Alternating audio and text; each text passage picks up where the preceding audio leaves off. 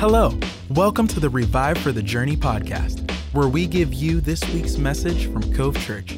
We pray that it blesses you and helps you grow deeper in your journey with Christ. Enjoy. Well, hello, Cove Church. So great to be with you today.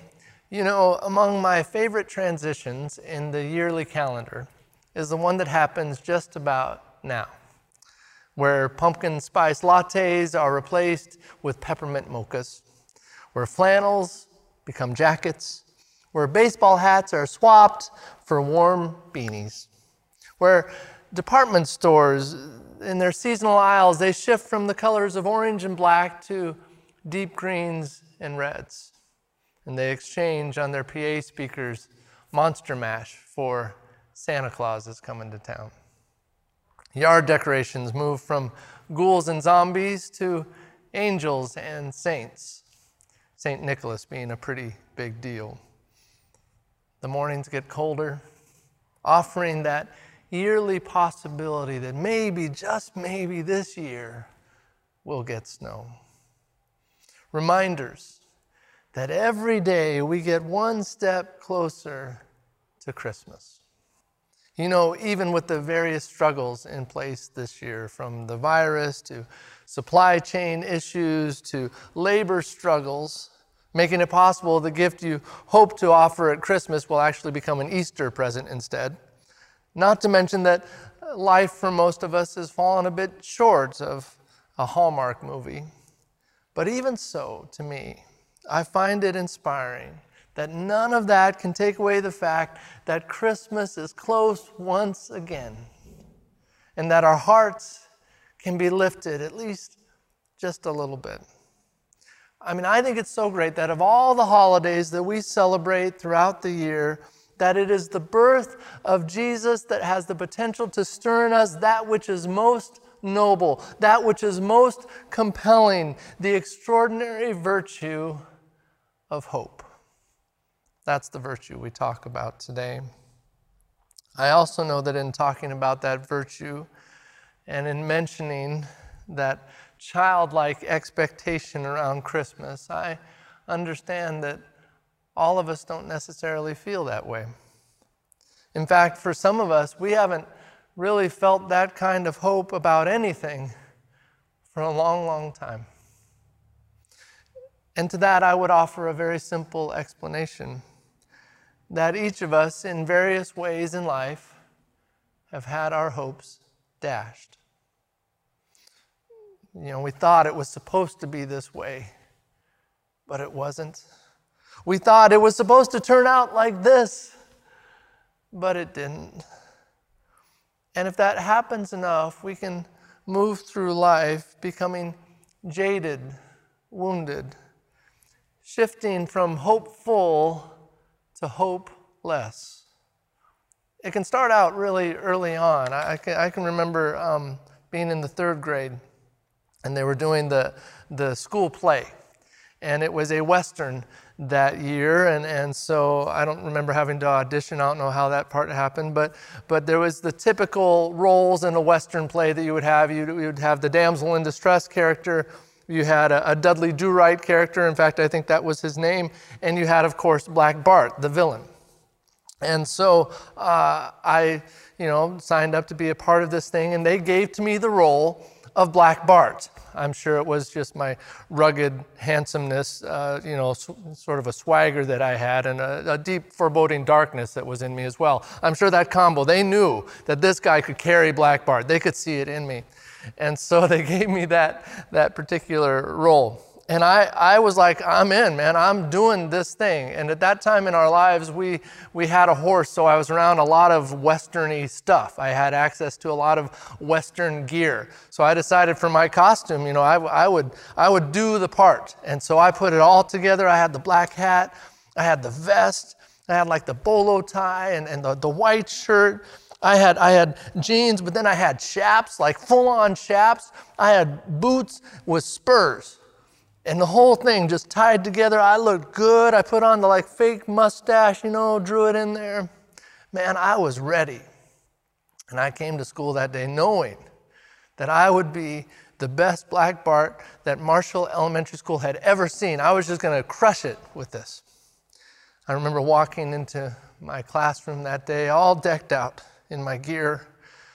In my mind, I can imagine a hush came over the classroom when I entered, you know, just the sounds of me walking, ching, ching, ching, stood there. That's right, people. Black Bart has arrived.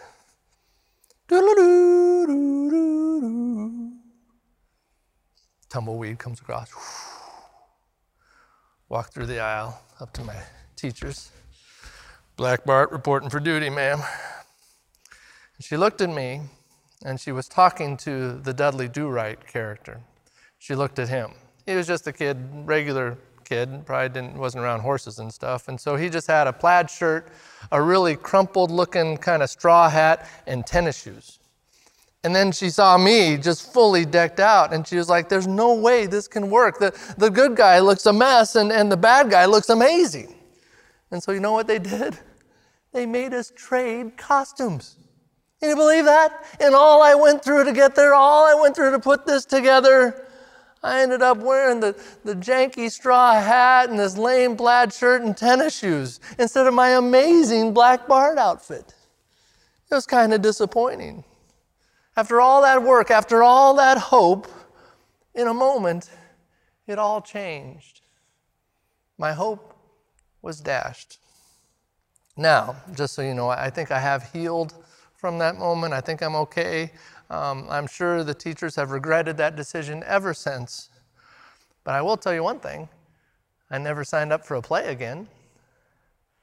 And that's just one silly experience, but we all have real disappointments in life, don't we? That marriage that was supposed to last and it didn't. That job that was supposed to help our family and it actually hurt our family that child that was supposed to be healthy, but they're not, that parent that was supposed to live. And amidst those real losses, we may discover we have lost something else hope. This ability to walk through life knowing that there is something ahead to look forward to, the possibility of something good. We desperately need this but not a hope like the world offers. No, that's the hope that lets us down over and over again. No, what we need is a hope that lasts, a hope that we can trust, a hope that begins with this understanding that God so loved the world that God gave. Hope. See, I I still, to this day, I love Christmas, even in its Americanized form, and I'm sure it's, it's broken by materialism and there's shallow sentiment in there, all that stuff. But even so, Christmas has the potential to bring hope because Christmas stands as a powerful reminder that regardless of the dynamics of this world and the challenges we face and the darkness that surrounds us, Christmas reminds us that a light has come. And the darkness does not have to win because Jesus brings hope. And so today, we get to explore that virtue. And my prayer is that we would move past the fallen hope of this world and discover the genu- genuine virtue of hope that is found in Jesus. And the first thing I point out is this we are called to answer hope. We are called to answer hope. 2 Corinthians 4, verse 6 is where we begin today. Right where you are, let's read it together. Big voices, go. For God, who said, Let light shine out of darkness, made his light shine in our hearts to give us the light of the knowledge of God's glory displayed in the face of Christ. I can remember uh, as a younger kid, in those days, um, this was before cell phones, this was even before answering machines. And so when the phone would ring, it was like the greatest mystery ever. Like, who could possibly be calling?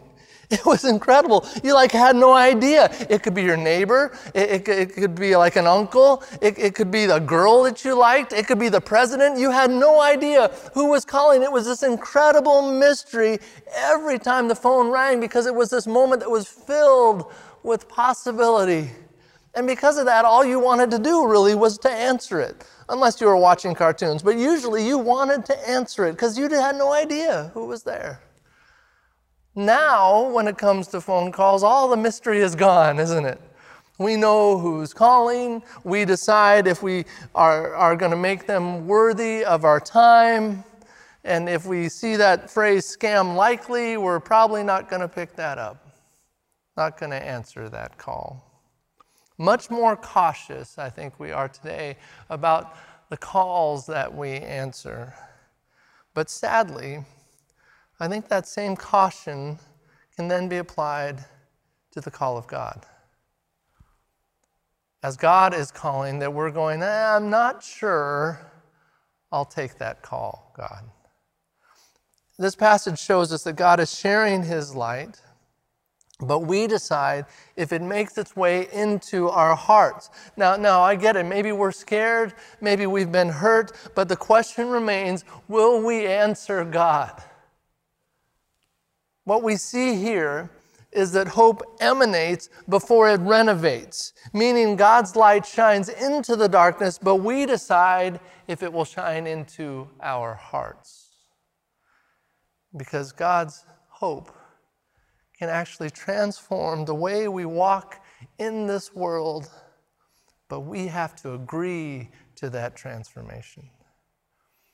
Here, God is calling us to be more and to see more and to experience more of Him. But for that to happen, we have to answer God's call of hope. Because at our deepest level, human beings are hope based creatures. We're made for hope. Let me show you what I mean. Imagine if we could, uh, if we had two identical men, uh, like basically like identical twins almost, even identical in personality, same person essentially, okay?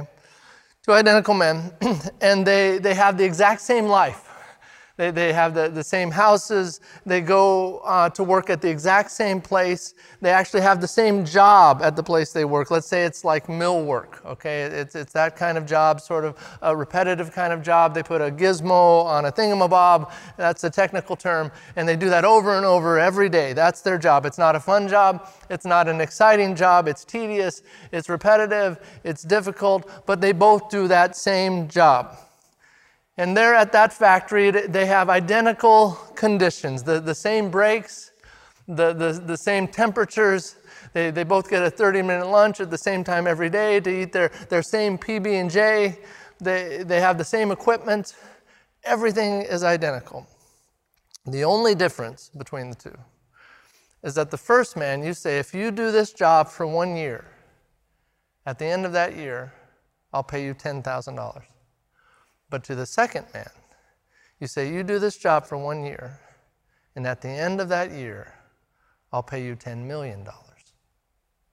Now, imagine those two sitting on their 30 minute lunch break and they're talking about their jobs.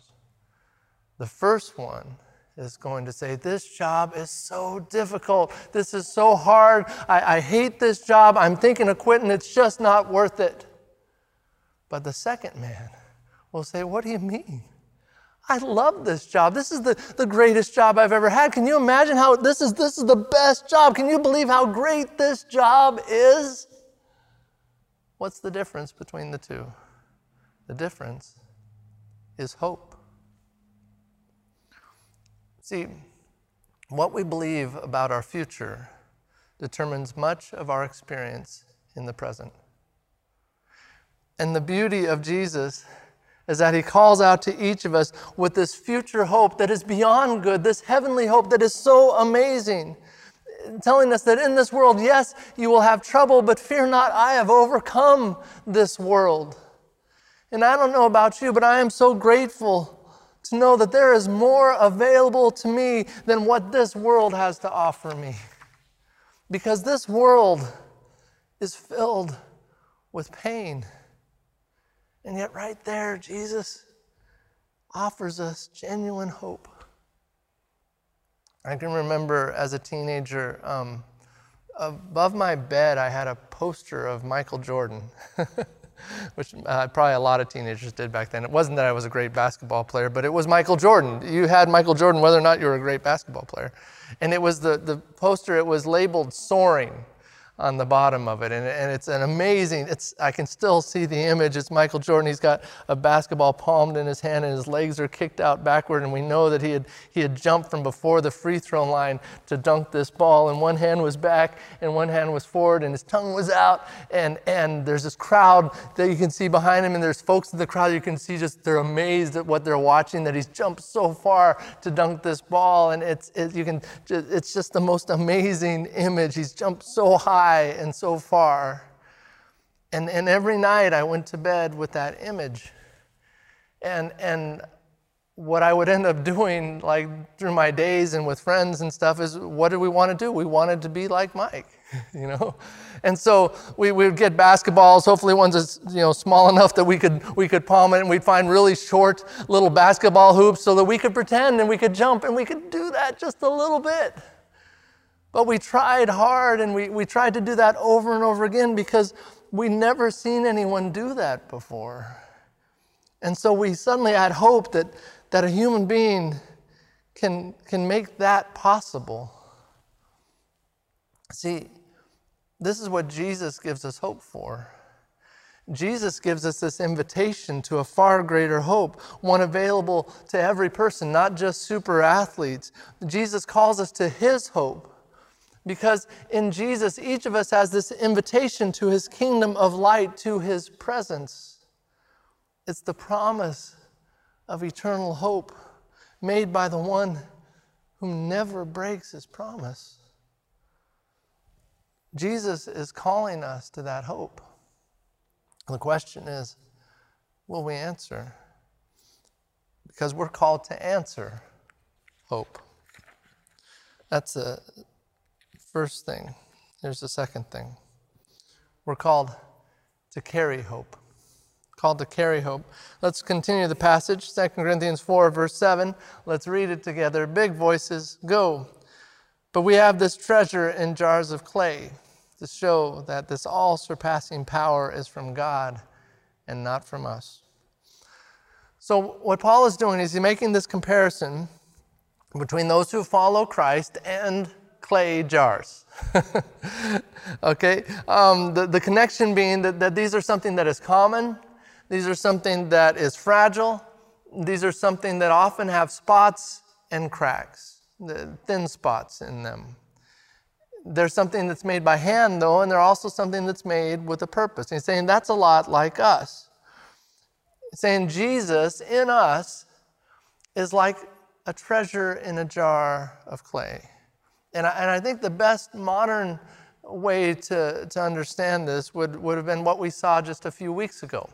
Uh, around Halloween, you would see these on porches, and ultimately, uh, eventually, you see them smashed on streets. But uh, perhaps you'd see some of these that, that look like this. These are probably better than most of what we saw, but you get the idea. Here's, here's uh, three examples of what I'm talking about. Now, here in that imagery, the message that, that Paul is trying to convey regarding us being jars of clay is really wrapped up in what you see here that it's in the thin places, it's in the weak places. Those are the places that allow the light to shine through. That even amidst our fragility, even amidst our brokenness and our cracks, we carry the light of the world, and that light shines even brighter amidst our weakness. That we are containers of hope, carrying God's power, not our own. That we carry the hope that God creates. And that hope, friends, is certain. Why? Because it was paid for with the life of God's Son, a life given for us on a cross. See, the resurrection of Jesus, what it does is it proves that our debt was paid. The cross actually did accomplish what it was designed to do. It accomplished death. But upon it, right there, God's Son finished his work in the flesh, but that work wasn't over because on the third day, Jesus rose again and showed himself to hundreds of others, which means now, in the resurrection of Christ, the cross is transformed then from relic to receipt. That because of the cross, now stamped across the ledger of human history in bold red letters, is three words paid in full. That, friends, is what gives us the certainty of our hope. Like, um, have you ever purchased something from a store and you got it in the bag and you walk out through the scanners and the scanners go off? You know, and what's your first response? Like, I'm not a criminal. I didn't do it. And what are you doing? You're grabbing for the receipt. I've got the receipt right here. I've got the receipt. I'm, not a criminal. I'm not stealing anything. I paid for all this stuff. The person can remember me at the checkout stand. Here's my receipt. I paid for this. That's what we do when that happens. Here's the receipt. That proof then gives me the, the confidence to know I've got the receipt here. I can walk free. On the cross, Jesus purchased eternal life for us. It is a certainty, it is the receipt.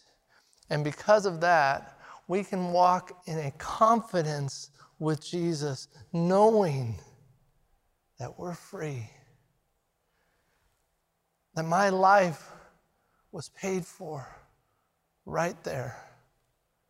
And I can carry then that hope in my freedom. That Jesus actually purchased us from death and because of that, we can carry God's hope with us. That's the second thing. Here's the last thing we're called to refine hope. To refine hope, let's finish the passage, 2 Corinthians 4, starting verse 8. Let's read it together. Big voices go. We are hard pressed on every side, but not crushed, perplexed, but not in despair, persecuted, but not abandoned struck down but not destroyed. We always carry around in our body the death of Jesus so that the life of Jesus may also be revealed in our body. For we who are alive are always being given over to death for Jesus' sake, so that his life may also be revealed in our mortal body. This is a really important understanding because here we see a refining process through which hope is produced. We see here words like pressed and crushed and perplexed and persecuted and struck down. Not necessarily super comfortable words, right? Not comfy words. In fact, instead of sounding like comfort, it sounds much more like a crucible. That's because it is. It is a crucible of hope. Because the promise on the other side is this that if we won't despair and if we won't be destroyed, and that we will see Christ revealed in our lives. But that process, friends, is not all unicorns and rainbows. Think of it like this Think of a, a, process that something goes through, a person puts something through to make something incredibly beautiful, incredibly amazing. Let, let's say it's um, a donut, okay? Because we know those are beautiful and amazing. So think of a process that a donut goes through in order to become a donut. It starts out uh, with, with wheat being created. So you have the wheat that is harvested, it's cut off, like with sharp blades, it's cut off and then it is ground under incredible pressure into flour, okay? That's a very painful, crushing kind of experience. And then that wheat is combined with other ingredients, much like it. Sugar, which has been through a similar process, is combined with eggs, which we know the journey that eggs have taken to get there. That's not a whole lot of fun. So all that stuff is blended together and they're put together, and then they, they are violently pulled apart and squeezed back together over and over again. Eventually, it's rolled out with a rolling pin. And once again, it is cut, this time into to little O's, you know, that shape, the O's. And if that's not enough, the last step in the process is that that little O is put into boiling oil. Finally, to come out and emerge with this soothing, sugary glaze. The result is this circular piece of heaven that we know as a donut. In fact, you should thank the next donut you meet because that donut has been through a lot to get where it is. But we must understand see, that whole process led to something great. Friends, God's hope does not come out of our comfort. God's hope comes out of our crucible. Because we clearly see God's hope when we have lost hope in everything else. And if there's any lesson that we can learn from this last season of life, it's the lesson that life is too short and too unpredictable to hope in anything but God, to hope in anyone but God. That yes, life will include being hard pressed and crushed and perplexed and even feeling persecuted. And it can feel like every week you just get knocked down one more time and you have to find a way to get back up. Yet it is there within that crucible that God's hope is refined in us. And yes, I wish it came about a different way. I wish it didn't have to be like this. But I think our experience in life bears out this truth that hard things can lead to great things when we trust Jesus with them. Yet, too often, that challenge comes our way, and we just want to give up on the process. Saying, That's it, God, I've had it with you. Where, where's the provision you promised? Where's the peace you said I would have? Well, this relationship, God, is still broken. Why is that? The, this bill is still unpaid. That sickness is not healing. Where, where's those greater things you said I would do than you? And it's amidst those trials that we are tempted to allow our hope to be destroyed and dismantled and undone. But here's the truth Christ wants to transform our lives from a hope wrecking yard to a hope refinery, a crucible that produces an amazing, beautiful product the product of God's hope. You know, John Newton said, Everything is needful that he sends, and nothing is needful that he withholds. Hmm. Could we live believing that? Friends, I know we're all going through our own crucibles right now crucibles of, of uncertainty and hurt and disappointment. But could we decide to actually trust God's process, knowing that it will produce God's product? The product of hope? Product of hope in Jesus alone. I'll wrap up with this. There is no greater symbol of the crucible of hope than the cross. For it was on that blunt and rugged instrument of death that our hope for eternal life was made possible. In fact, the Gospel of Matthew draws a very direct connection between us and the cross. Matthew 16 24 says, Then Jesus told his disciples, If anyone would come after me, let him deny himself and take up his cross and follow me. Friends, a journey to God's hope will always include a cross. If hope required a cross for Jesus, hope will require a cross for us. A place where we die to what isn't Jesus so we can come alive to what is Jesus. So the question is where is your hope gauge at today?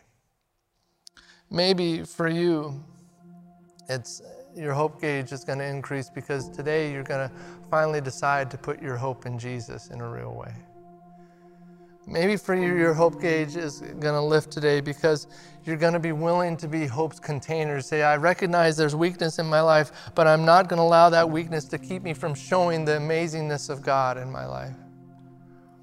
Maybe today, your hope gauge will increase because you're willing to accept that you are to be hope's crucible, that hope would actually be refined in you. Wherever you are, God wants to elevate your hope today and let you experience this virtue in your life that not only transforms your tomorrows, but it transforms your today. Thanks for joining us. We hope you enjoyed this week's message. To stay connected with all things Cove Church, visit our website, covechurchpnw.com, or on all social media platforms at Cove Church PNW. We'll see you next time.